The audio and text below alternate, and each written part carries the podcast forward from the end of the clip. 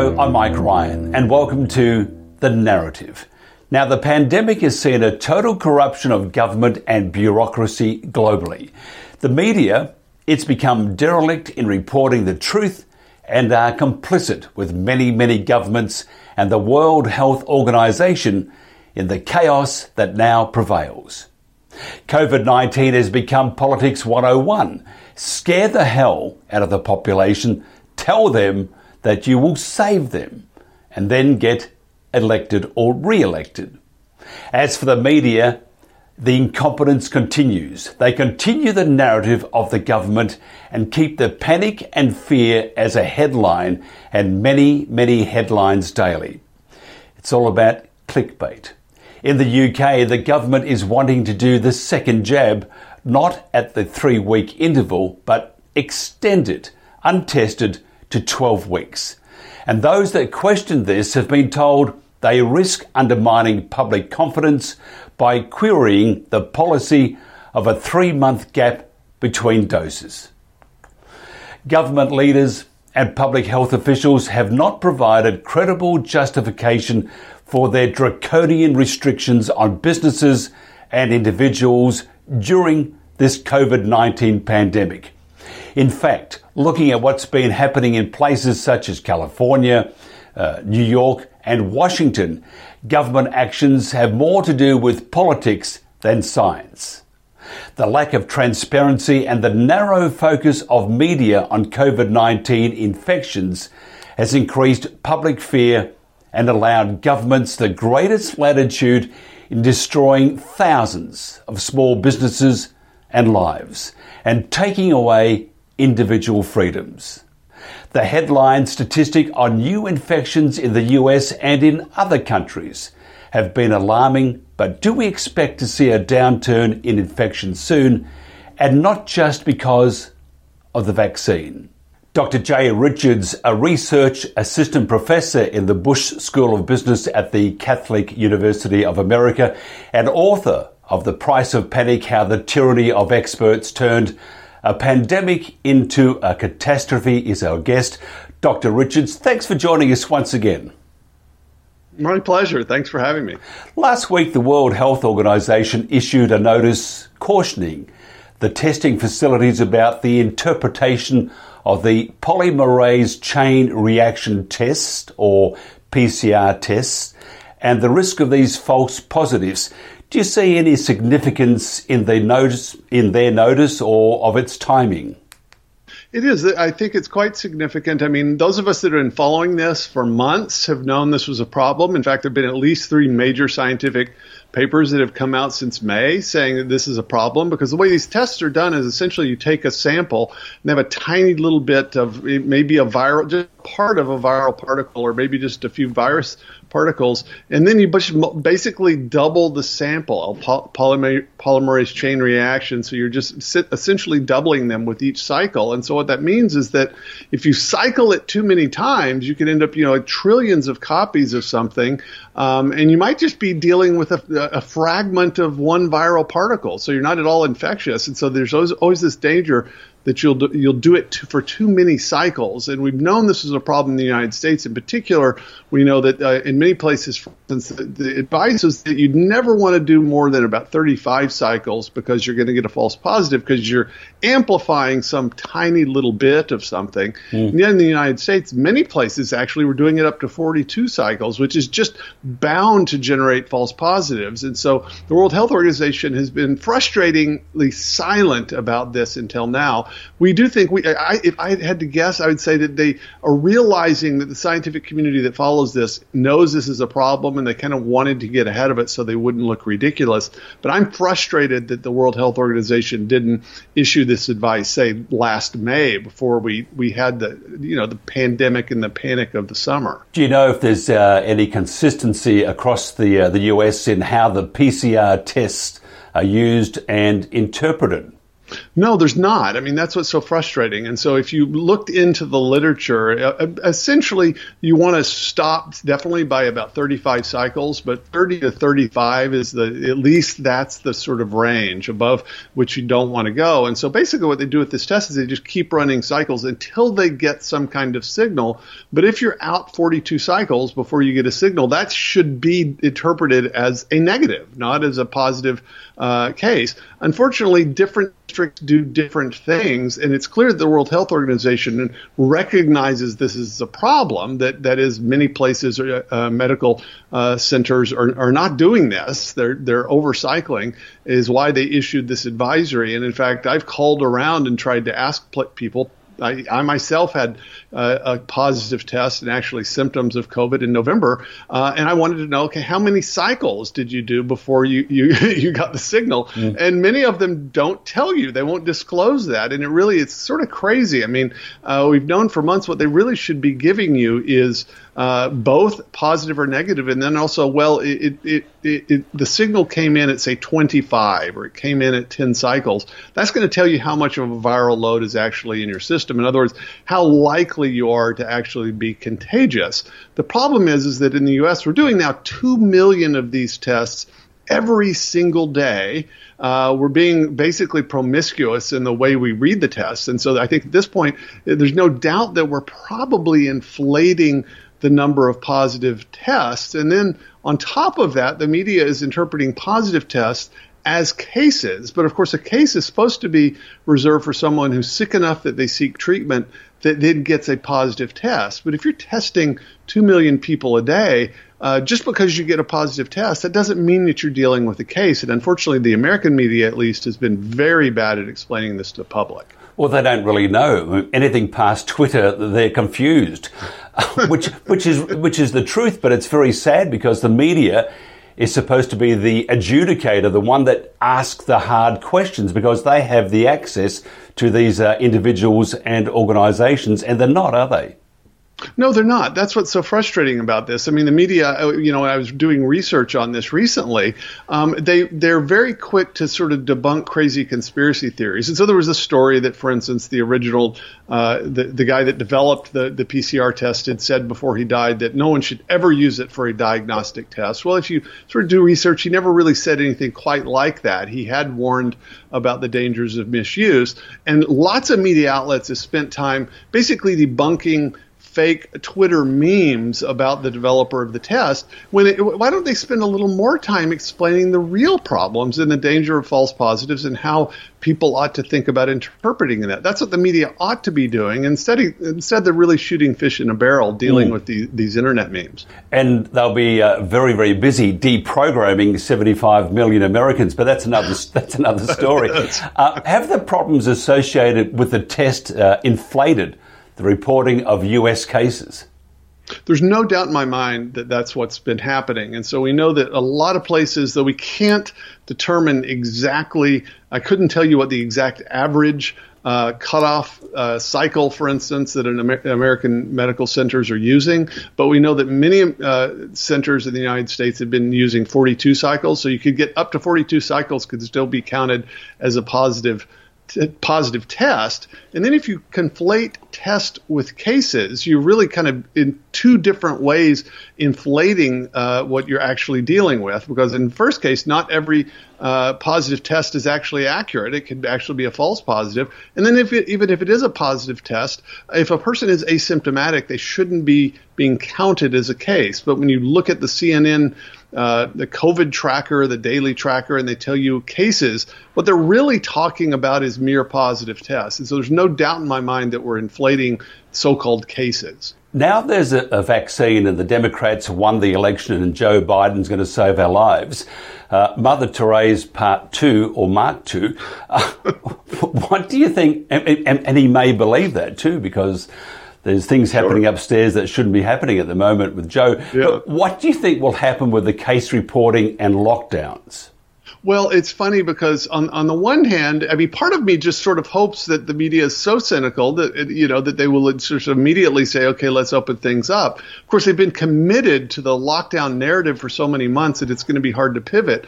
But I can tell you that the mayor of Michigan today, Mayor Whitmer, for instance, has said uh, we need to start opening up. The, the the or that's rather the governor, the mayor of Washington D.C. just three days ago, so right after the inauguration, uh, started loosening things up in mm. restaurants. I mean, within 24 hours, you have uh, Governor Cuomo um, in in uh, in New York that's saying, well, you know, we can't just keep doing these lockdowns because it's destroying local businesses, and the same thing with the mayor of Chicago. And so I think there's at least some signals uh, that things are going to start liberalizing just just in time for uh, President Biden's presidency. And so it's going to be very strange to watch because, of course, they do it in too obvious a manner too mm. quickly, it will be obvious what's happening. But I, I, think we're already starting to see that. In fact, the CNN uh, case tracker, I noticed that the day after the inauguration, they actually removed it from their website. That's right, as they say on on Fox. Uh, what do they call it? Uh, CNN fake news, and it's about about the truth. But this transparency. I mean, getting off the track here a bit. The transparency that was promised. Uh, there was a request for uh, data uh, in in California mm. about the reasons and the data that show that you have to do the lockdown, which we know lockdowns don't right. work anyway, but they're not releasing that data, you know, per that request. Um, where's the, where's the transparency gone?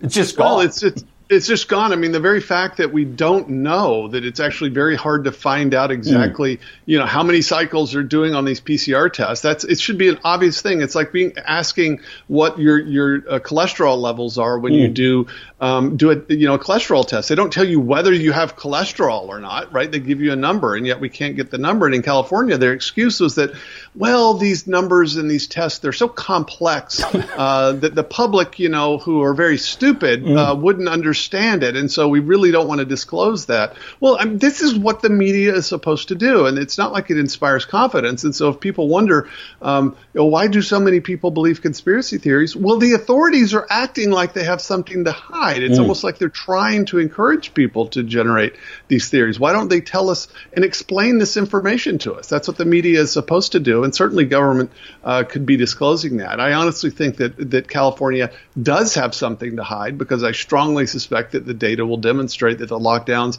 have made absolutely no difference in hospitalizations or cases. Are you surprised at the probably stupidity of governments around the world? Let me tell you this.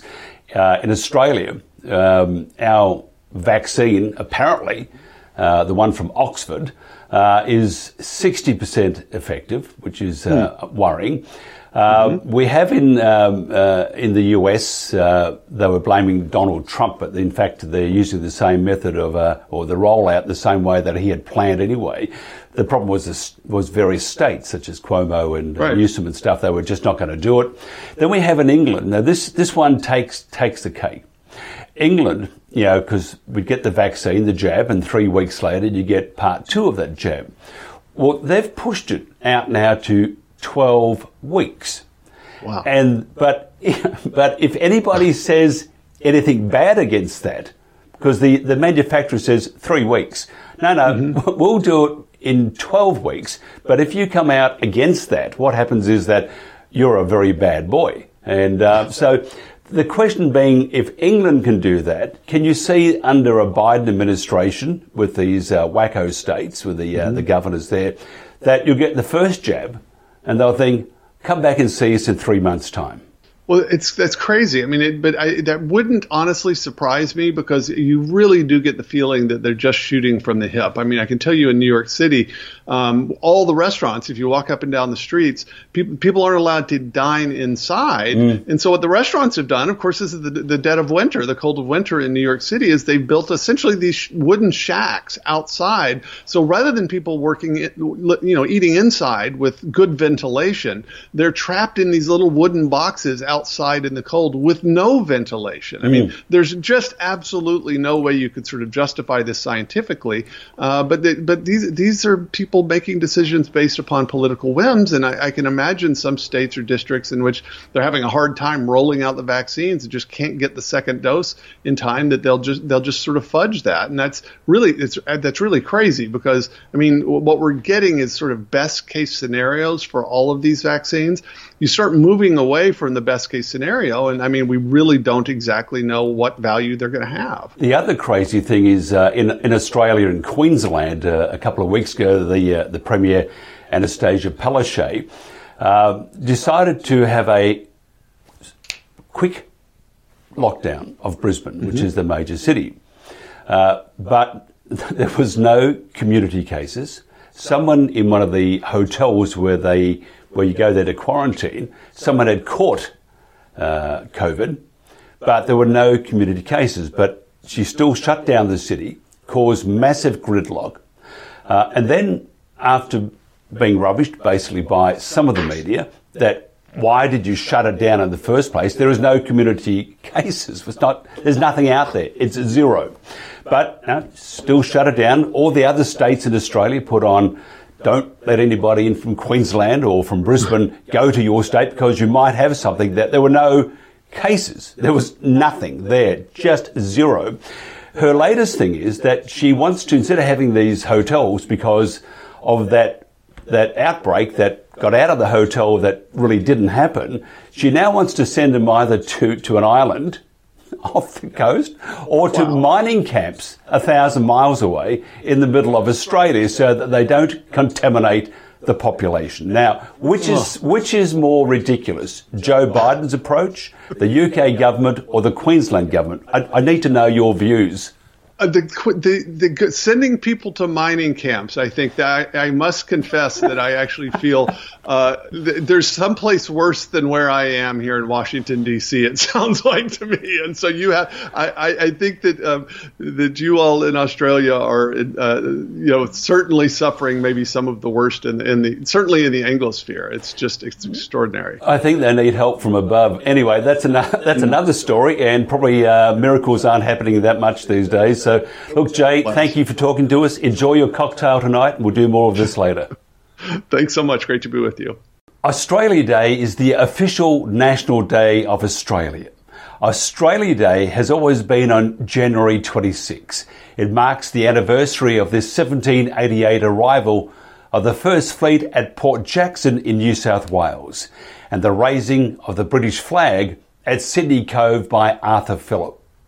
It wasn't until 1935 that all Australian states and territories used the name Australia Day to mark January 26.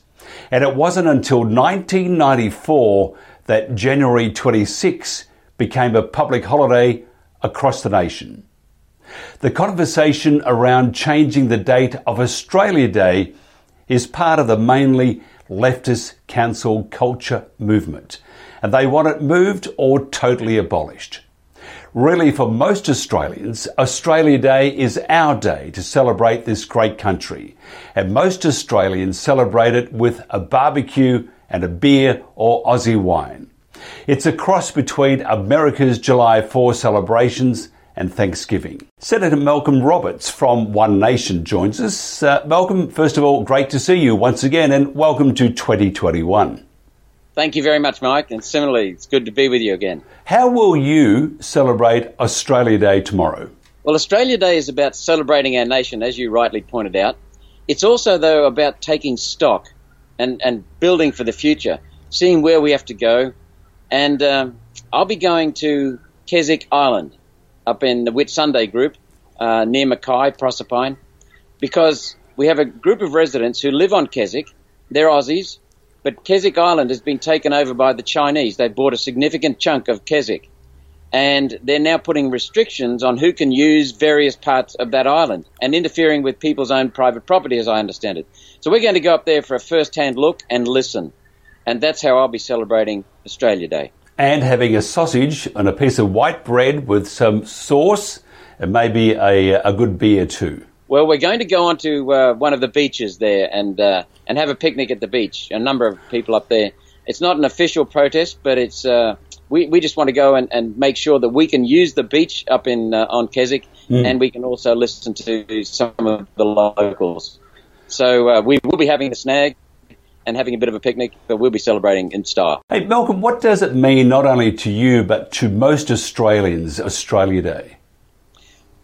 I was talking about um, where was I now? I was being interviewed. I can't remember where. Oh, that's right, a radio station in Sydney just last week about the American inauguration ceremony, and he was uh, the the host was talking about how much ceremony there is, how much hoopla, how much razzmatazz, and it's over the top. Australians, exactly as you said before, we like to celebrate informally with a barbecue, mm. and I think what we're really celebrating, Mike, is our freedom. Freedom to have a barbecue, get around in thongs, get around in swimmers, and, and just enjoy ourselves and be natural. It's not the pomp and the cer- ceremony that, that drives Australians. Uh, we just are essentially celebrating our freedom, mm. celebrating what it means to be Australian. Because, you know, there are two vital structures in humans, in human society. All of humanity is based upon these two structures. The family and the nation state. Now, the family is a very natural circumstance, and the nation state is also over many years a very natural circumstance. In our case, especially because we're we're basically defined by our borders. That's the end of our country, uh, and and so we need to celebrate that nation state. We need to need to see how the government is serving us. We need to unite unite people, not separate.